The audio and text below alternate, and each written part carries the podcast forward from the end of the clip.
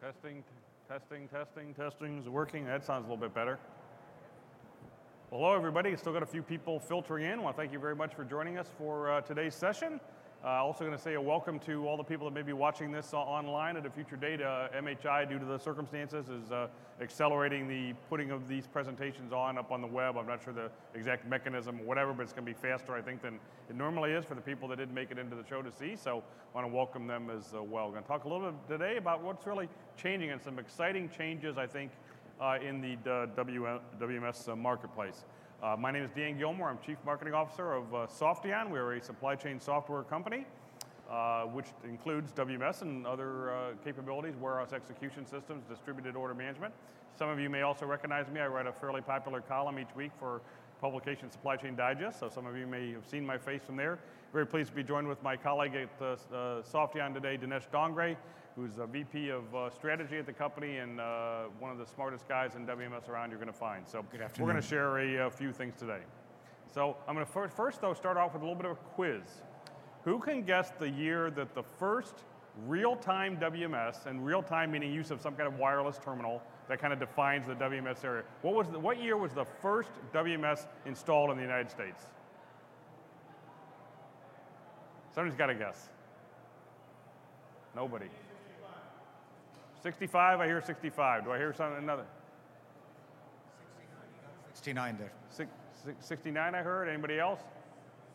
76. You're almost win the prize. 1975. It's generally believed there was a Del Monte distribution center somewhere in Southern California. There's a competing claim, but it's for Catalyst, but it was about the same time. So WMS industry is 45 years old, hence why many people have called it very mature. And uh, I'm going to argue a little bit here that from that first, you know, exciting time at Del Monte in 1975 uh, until the early 2000s, there was tremendous progress in WMS. Back then, it was all custom code and uh, you know very hardwired stuff. Then became a lot more flexible. But you know how much progress was really made uh, from the early 2000s till uh, today. And uh, over the Christmas holiday, I was cleaning up my office as I normally do, uh, and I found a folder that had an RFP in it from Conagra, circa 2003. And I started reading through that RFP, and I said, you know, I'll be damned, this looks exactly like an RFP from 2020. Uh, and it was really kind of amazing to me. And I guess my thought is that probably in 2003, a lot of the things were being asked for in the WMS um, weren't you know, necessarily as packaged, still required some customization or whatever. Maybe today it's a lot of the box stuff. But in terms of you know, sort of big, real advances, uh, you know, how much progress has been made. What happened is a lot of the WMS vendors, including to an extent Softeon, you know, focused a lot on uh, adding to the portfolio, so adding other kind of modules and capabilities and whatnot. Uh, but we're here today to talk about you know, some things that are really starting to change, I think, and some exciting new developments in terms of WMS that hopefully you'll find interesting. Um, it's amazing the WMS.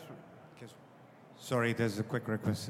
Harry Bailey, can you come by the door? Apparently, they lost their phone. So. Oh, Harry, ba- Harry Bailey, there, there. I think he is right there. Okay, brief detour. Glad he got his phone back. Okay, so for a 45-year-old mature product, it's amazing how robust the WMS market continues to be okay? And there's all kinds of reasons for that, even for that very mature product. Just real quickly, obviously there's a lot of new construction DCs going on uh, for e-commerce and other kind of capabilities. Every time a DC, a new facility is opened, it's kind of a chance for a new WMS. So certainly you may have an incumbent WMS uh, that uh, goes into that new facility, but to a certain extent it opens an inflection point, opens up an opportunity to say, hey, is what we have really what we want? Now that we got this new building, new design, whatever, maybe we need some new software to power that. Uh, company's experiencing some rapid growth, obviously, since until the last couple of weeks. We've had uh, 10 years or so of uh, you know, pretty decent uh, growth, and, and, and every time you get those volume pressures, that's often a big driver of the need. I can't keep up anymore, can't get the service that I need for my customers. I need something to get me better positioned. Um, a lot of logistics strategy changes being made. Obviously, dot .com, e-fulfillment, all that stuff is a big part of that, but there's other things, a lot of consolidation um, other things that are happening in the marketplace. And whenever there's a logistics strategy change, kind of opens up the opportunity for new WMS. Uh, at the same time, a lot of consolidation of facilities. And so we can get more out of the buildings that we build, hence why do we need so many buildings. Uh, let's maybe look at doing some consolidation, seeing a lot of that over the last few years. Um, increasing automation. Certainly a lot of companies now with the labor shortage and the problems that we have, looking to automate those facilities. Does the WMS that I've been running for however many years really support that automation? In many cases, the answer is no. I got to go out and get something else. Um, rising distribution costs, certainly in the e-fulfillment game, that's obviously very noticeable, but costs are rising, wages going up. A lot of other factors driving that uh, increase in costs, and maybe I need something to counter that trend. Omnichannel fulfillment, we've already kind of talked about. Oh, the, you know, the old technology. How many of you out there have had or have now maybe in the past just very dated platform, kind of a burning platform we sometimes call it, where you can't even hardly support it anymore, the people, the uh, process, et cetera. I got to look for something new. And then a lot of people looking at the cloud. So these are just all, and there's some others, but I just bring these up as to why 45 years after the first WMS, why there is still such a hefty, go out on the show floor here, you're going to see dozens of WMS vendors, most of us doing pretty well, uh, and it's just because of these factors that are driving the interest in uh, WMS. Yeah. So, if I may just add one quick thing on the omni-channel. So if you think about WMSs historically as well, it was primarily around DCs, if you will. WMS meant working something in the DC, and store was independent, completely separate. When you say omni-channel today, whether it's dropship, whether it's store, whether it's DC, in terms of capability to pick, pack, and ship, it's more relevant across all of the network now, all of the nodes. It's no more limited to just a DC or a distribution center. So when you think WMS, now it's transformed outside of the traditional definition of WMS itself. Yeah, good point. So here's some, some new trends that I think are kind of changing that dynamic from, if you will, incremental progress to some things that are going on. So um, it's no longer really a new trend, but there are some things I think we can share in terms of WMS in the cloud. We've got a lot of experience in implementing WMS in the cloud and have learned a few lessons along the way and just going to share a little model in terms of how you might think about that. Uh, trying to get the cost and time down of WMS implementations. It still takes too long, it's too painful, too hard. How can we use some things like templates and wizards to do that? Uh, more integrated support for systems. How do we, these things we want to add on to give a new boost to productivity, why do they take so long? Why do they cost so much? Why do they not deliver all the value that we think they should? We'll talk about that a little bit. This trend from traditional sort of transactional voice, it's called, to conversational voice. Very exciting uh, development that's going on. We'll talk about that a little bit. And then this notion of warehouse execution system. This is probably the most exciting trend. Uh, what's really going on in terms of something that can be added on top of an existing WMS uh, and, and really bring new levels of performance in a way that hasn't been achievable before with the way we've uh, implemented WMS. As capable as they are, this is a new level of productivity that can be changed. So there's some more things we could add, but these are the five kind of key trends we wanted to talk about that is very different in this year and the last few years than we had for the last 15 or 20 years. Okay? And if you have any questions or comments along the way, feel free to raise your hand. I'll wave it a little bit and I'll try to find you. But uh, you know, WMS got a late start to the cloud. Why did w, compared to TMS, compared to global trade management systems, to, compared to some others? Why was that? Uh, well, a lot of it was because there was fear about real-time processes, uh, RF communications, voice communications, materials handling integration, uh, even label printing to an extent, things like that. People were worried it just wasn't going to, you know, perform satisfactorily in the cloud. Um, but despite getting a late start, things are moving very, very rapidly the, to the cloud. Right now, about two-thirds of our new implementations are cloud-based deployments, just as a point of reference. Uh, you see here Gartner, this is actually a year or two old, but uh, Gartner said by 2020, 90% of spending on supply chain execution systems, and WMS is lumped under that supply chain execution systems, will be for cloud-based solutions. Um, you know, to do that well though, to get that performance that you need to have the surety of the response times that you need, the architecture, underlying architecture of the system is very uh, critical. We'll talk a little bit about that. And you know, really, you can look at several different models. There's obviously the cloud model. There's the on traditional high, uh, on-premise model. There's also some um, hybrid models. So we have some third-party logistics clients, just an example, that may have 10 or, you know, some number of facilities. They have you know, cloud for some 75% of them. A couple of them they're worried about bandwidth performance, so they have on-premise. So you got kind of a mixed environment. Oh, geez, I want to move the on-premise to the cloud. Can I just easily migrate that with the same solution that I've got working on-premise, you know, et cetera. So these are all the factors you got to kind of consider. And you know, one of the important things from an architecture perspective is, you know, have you really built it for the web? So there's a way to, in terms of, things, for example, like RF tra traffic, have I optimized the packet size and different techniques uh, that you can use to ensure the performance that you're getting and do that in a very smart way. So you want to add yeah, no, just one other thing. If you think about adoption in the cloud, so if you said TMS traditionally has been a bit faster than WMS, part of the reason is also attributable to the fact that TMS in, was primarily around collaboration, so it was more than one party involved in terms of orchestrating stuff. But WMS historically was within the four walls. But when Dan talked about logistic strategy changes, that's driving some of the WMS uh, um, enhancements, if you will, or transformation it is part of that collaboration. So if you look at you know global visibility for customers, visibility real time, across all stakeholders, if you will, in the logistics uh, supply chain space is what is driving some of that adoption to cloud where people are becoming more comfortable that cloud is the way because to support that collaboration. Yeah, very good. So I'm just going to give you, this is actually a model I came up with many years ago. I used to be an industry analyst for a while. I came up with this a long time ago, but I get a lot of mileage out of it here many years later in 2020. If you think about the, the WMS, you know, landscape, if you will, you can really say there's two different dimensions. There is the deployment model, am I uh, deploying it on premise, uh, like we've always done for most software for many decades, or am I deploying it in the cloud? But then there's also a, a pricing model. Okay, am I buying an upfront license or am I buying, uh, paying for the WMS on a subscription or transaction basis? And I bring this up, I'm going to fill in the blanks here in just a second, but when I ask people, they come, you know, I want cloud, I ask, well, why do you want cloud? Oh, well, for some it's the deployment aspect of it. For some it's the subscription aspect of it. For some it's both. For some it's something different. So um, um, you need to really think through what it is you're trying to achieve in order to decide what the best deployment and pricing strategy is going to be for your scenario. So, you know, the traditional bottom left, uh, the traditional model was on-premise deployment with the license model. The traditional, if that's the right word to use, cloud model is pricing, subscription pricing with cloud deployment. But you can have various hybrids of that, right? You could have an on-premise deployment, but do it with subscription pricing. You could have a cloud deployment and do it with an upfront license. So you just got to kind of think about it again, what it is you're trying to achieve. And there's actually another dimension to it, which is who's going to manage the application. So when you have an on-premise model, typically somebody in your own IT staff is going to manage the databases and do all that stuff. When you move to the cloud, you can still do that stuff yourself, but often you have the option of some third party like the WMS vendor uh, or even somebody else do that managed services for you. So you look at these three different dimensions, application model, pricing model, deployment model, you got to kind of figure your way through what it is you really want to achieve to figure out where on that, that framework you really want to, uh, uh, to, uh, to go. I mean, uh, I mean, a lot of the decisions around this will be driven around competency organizationally. You know, if you're IT uh, competency is much higher than you're typically tending towards where you can manage a lot of that stuff as opposed to outsourcing it, uh, for lack of a better word. And in terms of investments, is it investments from a capital perspective or is it something that you want to do from an OPEX perspective? So a combination of those drivers is what is going to help define what model makes sense. And so you want to be looking for you know, opportunities with software vendors who can offer that level of flexibility that is most appropriate for the business.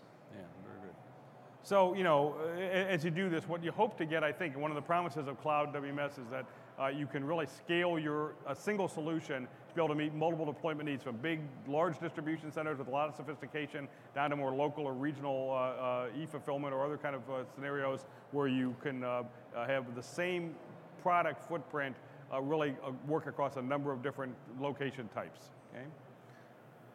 And I'm just going to note this. Uh, I'll say this. First off, we are seeing much less issues with bandwidth and those kind of latency concerns than you might have thought when we first started to get into this. It's almost a non-issue for the vast majority of the uh, implementations that we look at. So that's the good news. The other good news is that if you do need to have some kind of process, whether it's label printing or RF or voice or materials handling integration or whatever, and there are some concerns about the performance, you have the ability to have a local agent, if you will, that just manages, it's the WMS is still in the cloud, but you've got a local agent that is managing those very time sensitive things by interfacing with the cloud and then in, locally with those, uh, with those subsystems. So Dinesh, this is something we haven't had the, the need for a lot, but it, sometimes it comes in handy. Yeah, I, mean, I think uh, it combination of uh, you know volume and combination of comfort, for lack of a better word. So if you have, especially on the cloud, if you're able to incorporate bandwidth to the cloud where it is not overloaded with the rest of your corporate you know activity, if you will, mail, document exchange, so forth. So depending on the context of how you connect to the cloud is where that becomes part of the equation is does it make sense to have something localized to support that or do you have enough bandwidth to support complete cloud isolation so you don't have to have anything local. So it's a combination of things. The decision is going to be really based on your specific context, but, but the reality is you need to be able to look for uh, you know, software components that allow you for that distributed deployment behavior.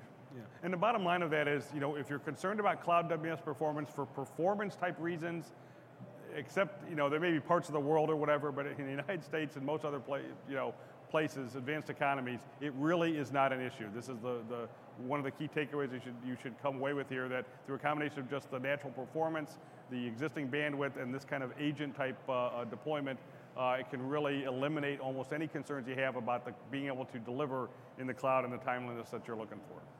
Okay?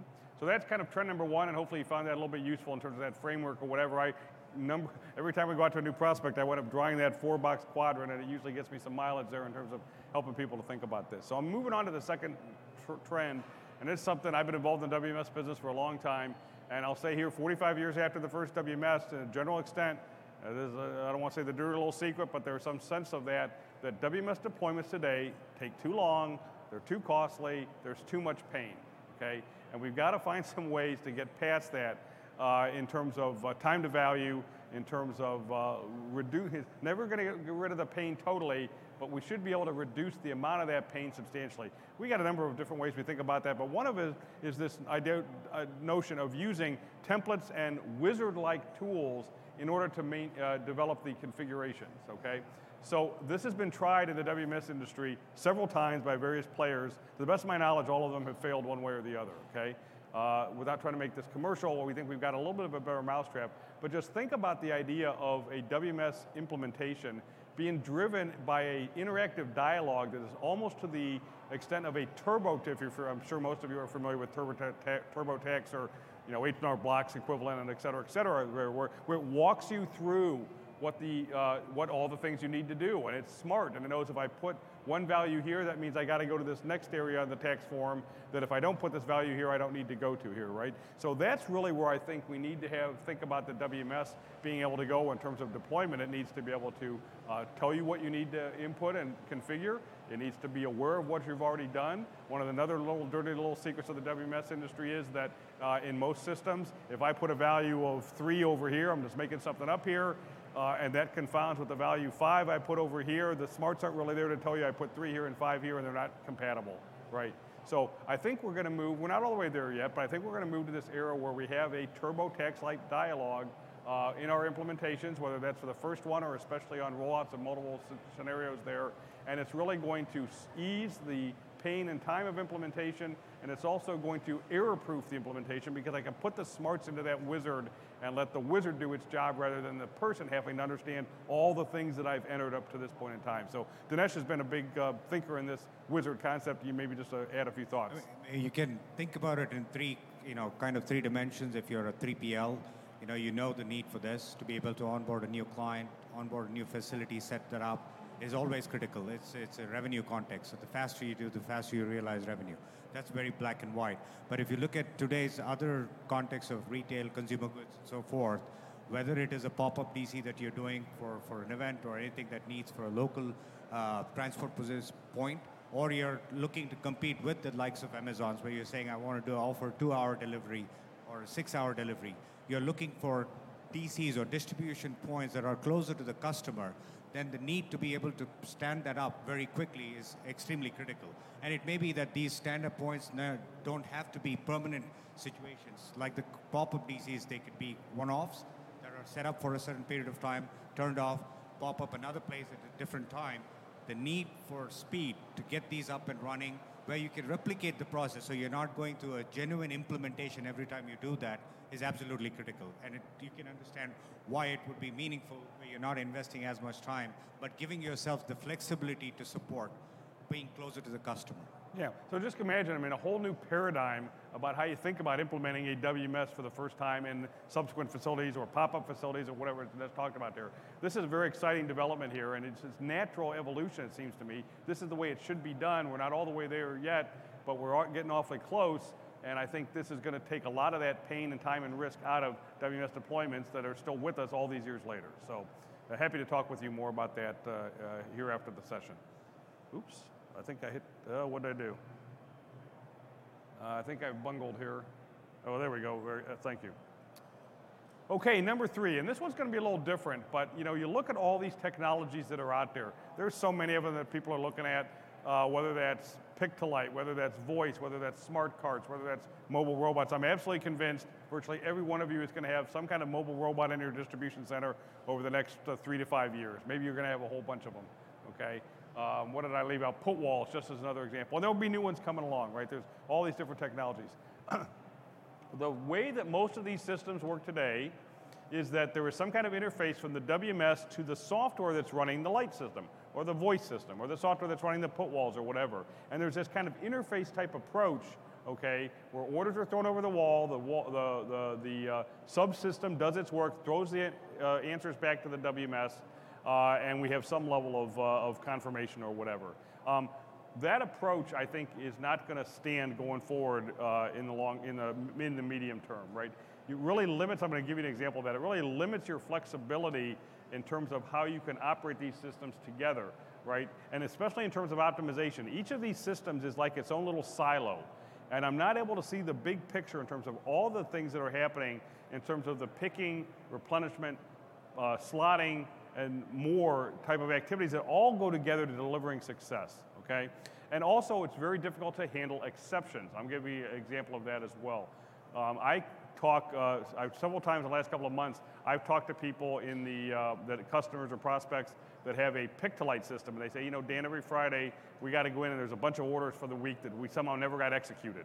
Okay, we got to clean all those up. Okay, well, why are they sitting there? Well, because of this interface type approach, and the WMS doesn't really have it, and the pick to light can only do so much, and so in the end, there's just things that don't ever get handled.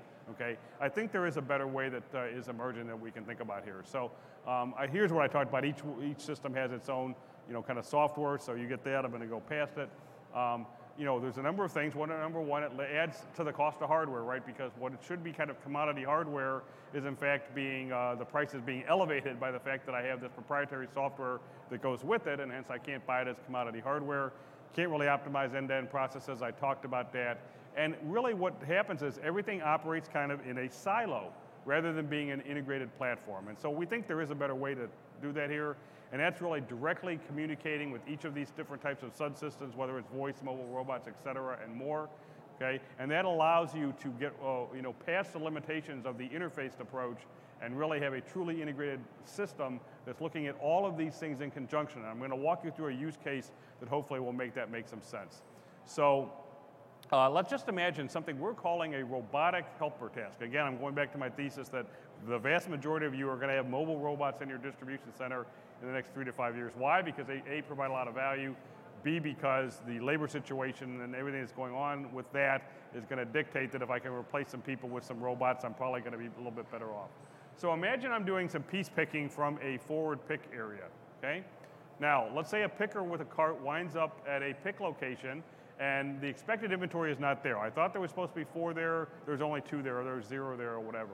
So what, it, what happens? The I was doing some cluster picking as just, you know, going to one location, picking multiple orders. So maybe that there was uh, uh, one, one, and two were three orders for that SKU. So I went to do a cluster pick. I could do the one and one, but the two I can't get because there was supposed to be four, but there's only two. Okay. So what happens there? Well, it can either be short picked, you know, meaning I'm gonna I'm gonna confirm that I'm not picking this item depending on your business rules, or maybe I have to uh, skip it and then it's going to circle me back around maybe or some other, but it's an exception. It's an exception. It's very costly, very difficult to, you know, multiply this times some number uh, at any block of time. It's very, very difficult to manage, okay? So now let's think about how we might do this with a mobile robot. if the picker has to, is, says there's no inventory in the location, now I'm going to generate a high priority immediate cycle count, all right? So somebody's going to come out, check that location. Uh, the system thinks there's still two left, but there is in fact zero left okay? When I do that confirmation with the cycle count, now it's going to generate a very high priority replenishment task because I got an order out there that needs two of these things that need to be closed out and fulfilled and deal with this exception. And so that priority task is going to be uh, uh, escalated to the very top of the uh, task heap, okay? So our picker keeps working on their remaining picks, okay? If it's complete, the picker is going to take the tote to packing, where the missing SKUs are directed to some, this orders with the missing SKU is directed to some kind of hospital zone or whatever you terminology it is you want to use. Now let's think about that's the you know that that's what can happen now. Now how do I close out that exception?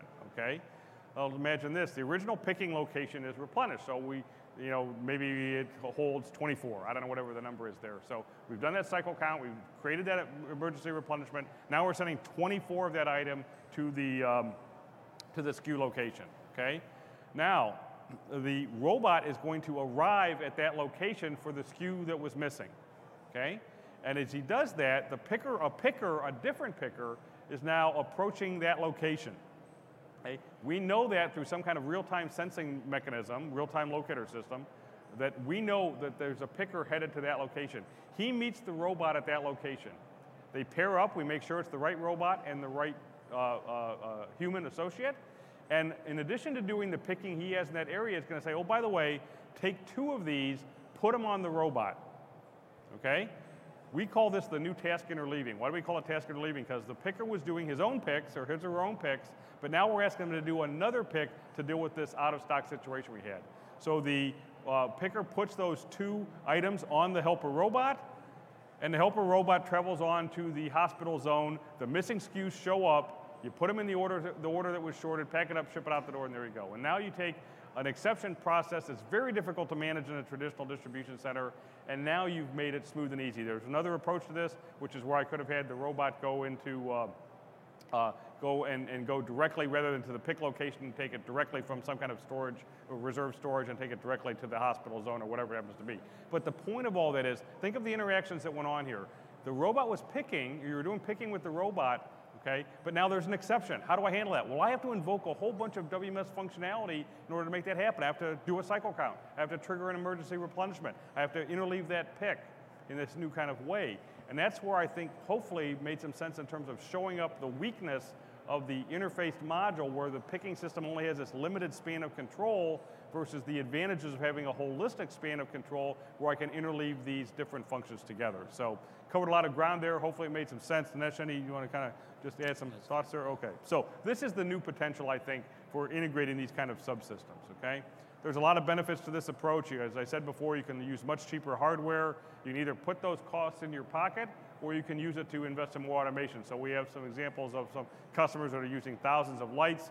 You may, maybe you only today would light up 5 or 10% of your SKUs, the highest volume SKUs, because it's so costly. Well, maybe with this more commodity type hardware approach, with the, uh, with the uh, uh, uh managing software, maybe I can afford to light up 15 or 20% of my SKUs, whatever those numbers happen to be. Um, eliminate this, you don't have to have the, all these interfaces between the WMS and the third-party applications, uh, all that, the dynamic planning and, you know, looking holistically at the problem again delivers a, about a lot of benefits, et cetera. And think about the flexibility. So I'm just gonna say this real quick, and I, have had a number of conversations even in the first two days here at Modex. Go back to that mobile robot that I keep harping on here. If you take the interfaced approach to that mobile robot, that means you're kind of locked into that robot vendor. And this is a very early set of the market. We were doing a lot of work with a company called Canvas Technologies um, in terms of a partnership uh, last year or so, and then um, was it ProMat of 2019. At that show, it was announced that Amazon is buying Canvas, and they're taking it all in-house. So all the work we've done in terms of the integration, all the things we've done with Canvas, were basically thrown out the window. My point there is there's going to be that same kind of dynamic going on for years now. There's going to be mergers, there's going to be acquisitions. Some of the mobile robot vendors aren't going to make it. There's going to be new cart configurations. Some robots from China are going to come over. All those kind of things. So you need a platform where you can take the robots you've got and add to them. Somebody come, you have a different type of product that needs a different cart configuration. You want to be able to add in new robots from any vendor of your choosing, okay, and have them work side by side with the robots you've already got. You don't have to throw the robots you have away to in, implement the robots now you like better today.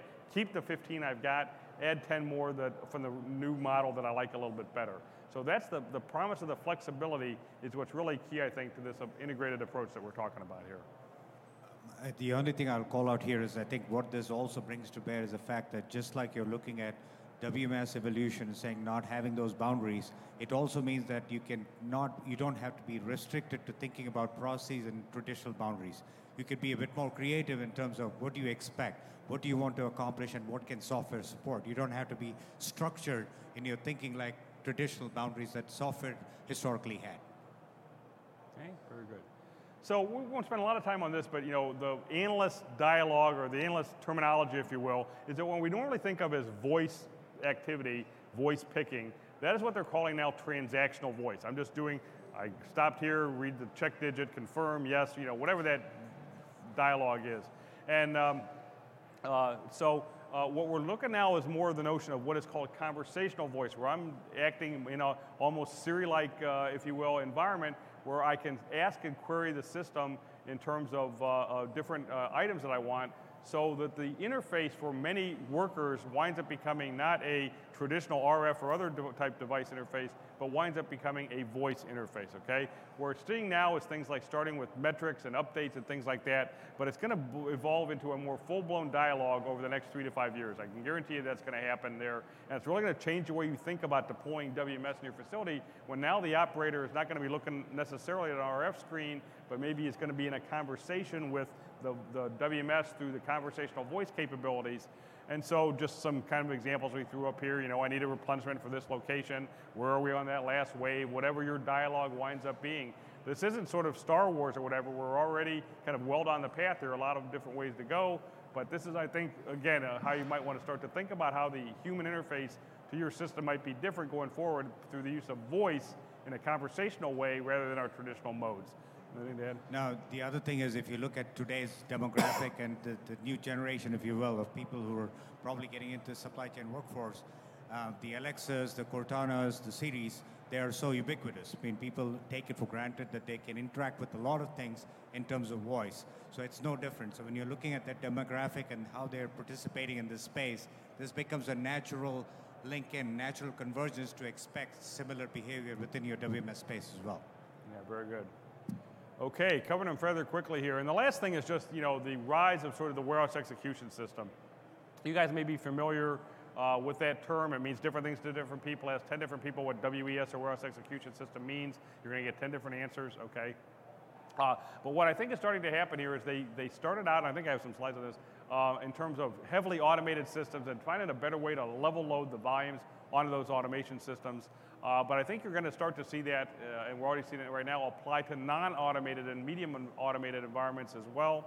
Uh, some of the things that are going to happen here is you're going to see start the new capabilities from what a WMS has traditionally had in terms of simulation, in terms of optimization, in terms of order orchestration, all the different activities that are happening in the distribution center, driving towards meeting that customer service requirement. How do I do those in a more intelligent way than I've been able to do in the past? And this really is that step change in capabilities excuse me, uh, versus the incremental progress we've kind of had. And we're moving, remember this term, we're moving to the new era of what many are calling the autonomous distribution center. I've also heard the term smart distribution center used. But Gartner, that does a lot of work in this area, uh, has been using both of those terms, and it's where the WMS itself is going to make increasingly the uh, more decisions without the need for human intervention. One of the things we came to realize working with a number of companies is even in very advanced WMS, human beings are still making a lot of the decisions. And what does that do? First off, can they really process all of the information it takes in terms of orders and replenishments and inventory and cutoff times and carrier customer commitments? Can, can, can somebody really process all of that you know, effectively? Second, every time a human being has to make a decision, it adds some latency and dwell time into the process. It takes me 10 minutes, it takes me 20 minutes, it takes me 30 minutes in order of looking up at the information, processing that information, analyzing that information, and finally ultimately making a decision. We're talking about a new, exciting new era where the WMS is going to take care of much of that by itself. No, I think this is this is aligned with what you're seeing mostly across the, all industries, right? In terms of AI and ML and stuff. The fact that humans can process certain dimensions to a certain degree, there's only so much we can do.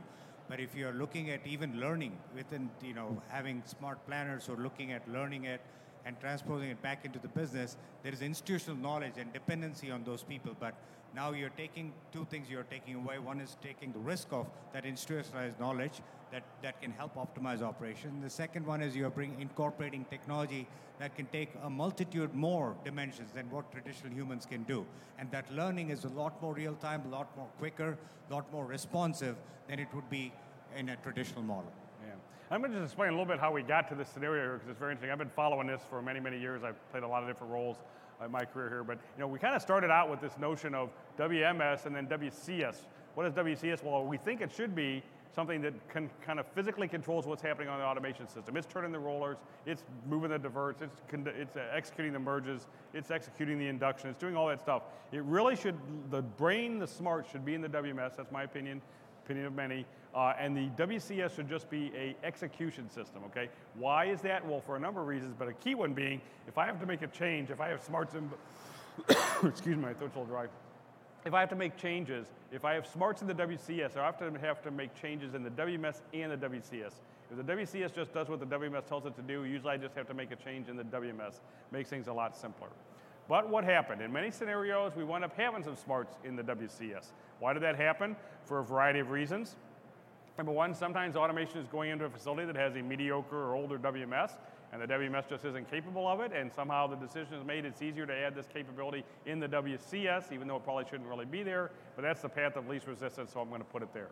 Second, frankly, sometimes the materials handling vendor, the big companies that are out there, sometimes they really own control, if you will, of the customer. They're in the driver's seat position with that particular customer, and guess what? The MHE vendor would like to add more value with their software and their system, so they're going to push for some of that smarts to be in their WCS rather than putting in the WMS. And then, frankly, sometimes there's some horse trading going on.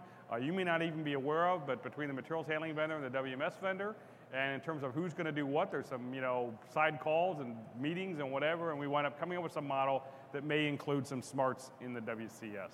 Okay, so that's kind of the phase one. Then phase two, we had the rise of this warehouse execution system. Actually, been a fairly number, good number of years ago, but it really has come into prominence, prom, uh, prominence WES in the last three to five years, and especially in the last 12, 12 to 24 months, frankly. Okay, and the idea here is that the um, WES was developed because of perceived shortcomings in WMS technology. That was uh, related to the fact that the WMSs were somewhat oblivious to what was really happening on the automation. We're doing some things to maximize its own effectiveness, but that wasn't really uh, thinking about what was happening on the automation. And the results were big peaks and valleys. And if anybody's seen, you know, you can go into a distribution center, and at the beginning of the wave or the middle of the wave, there's all this volume going through, and then the last 10, 15 minutes of the wave, there's a few cartons here and there until we start up the next wave or whatever. So um, that limitation of the WMS, I will say, is true probably for some vendors. I would say not for all, but that's a side comment there. Uh, but it just, you know, it's really designed to optimize the flow of work based on capacities and constraints and the workload on the automation. And that's where this notion of waveless processing has come into effect because with the wave-based processes, perhaps somewhat unfairly, but with the wave-based processes were blamed as the reason for these ups and downs because the wave was picked and executed in a way to get batch picking efficiencies, but without really that smooth flow of goods onto the automation system. Does that look like we're going to say something? Or?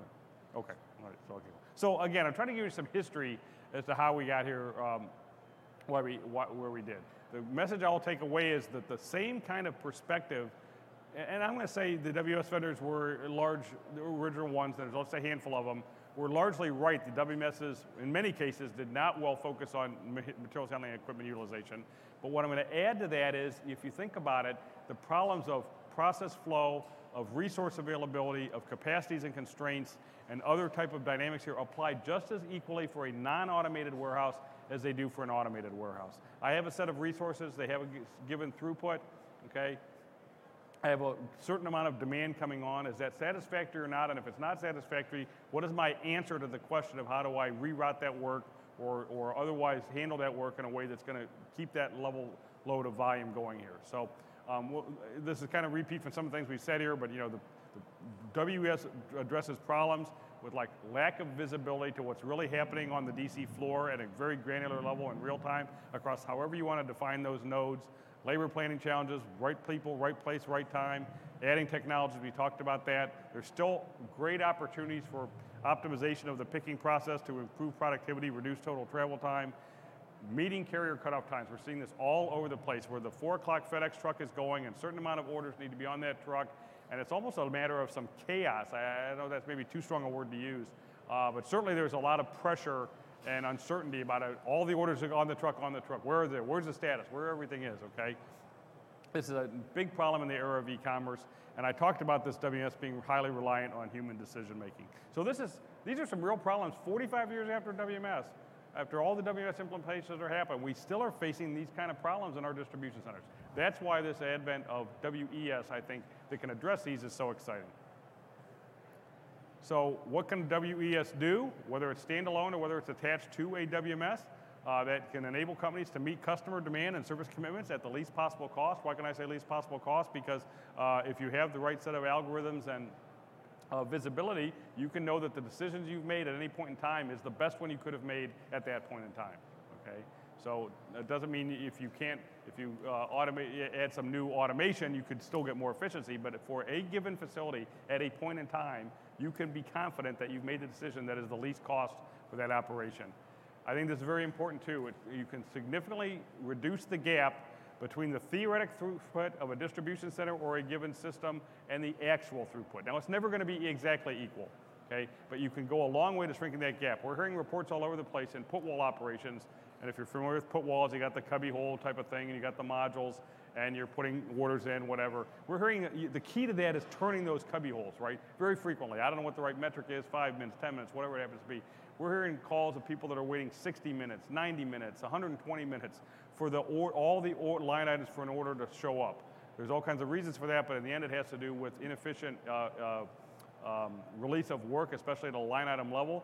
So if I have, for example, three line items on an order, two of them are coming from a high-speed uh, uh, carton flow rack area uh, with quick transport to the packing area, but I've got one line item that's up on a mezzanine someplace that's going to take a longer time to pick, and it's going to take several minutes to uh, travel from the mezzanine on a conveyor or manual transport to that packing area. Well, you need to, in effect, release that mezzanine order 40% earlier, if you will. That's not the exact right math, but it's close enough to those two carton flow rack line items so that they're going to show up at the put wall simultaneously. You're going to be able to turn that wall all the time.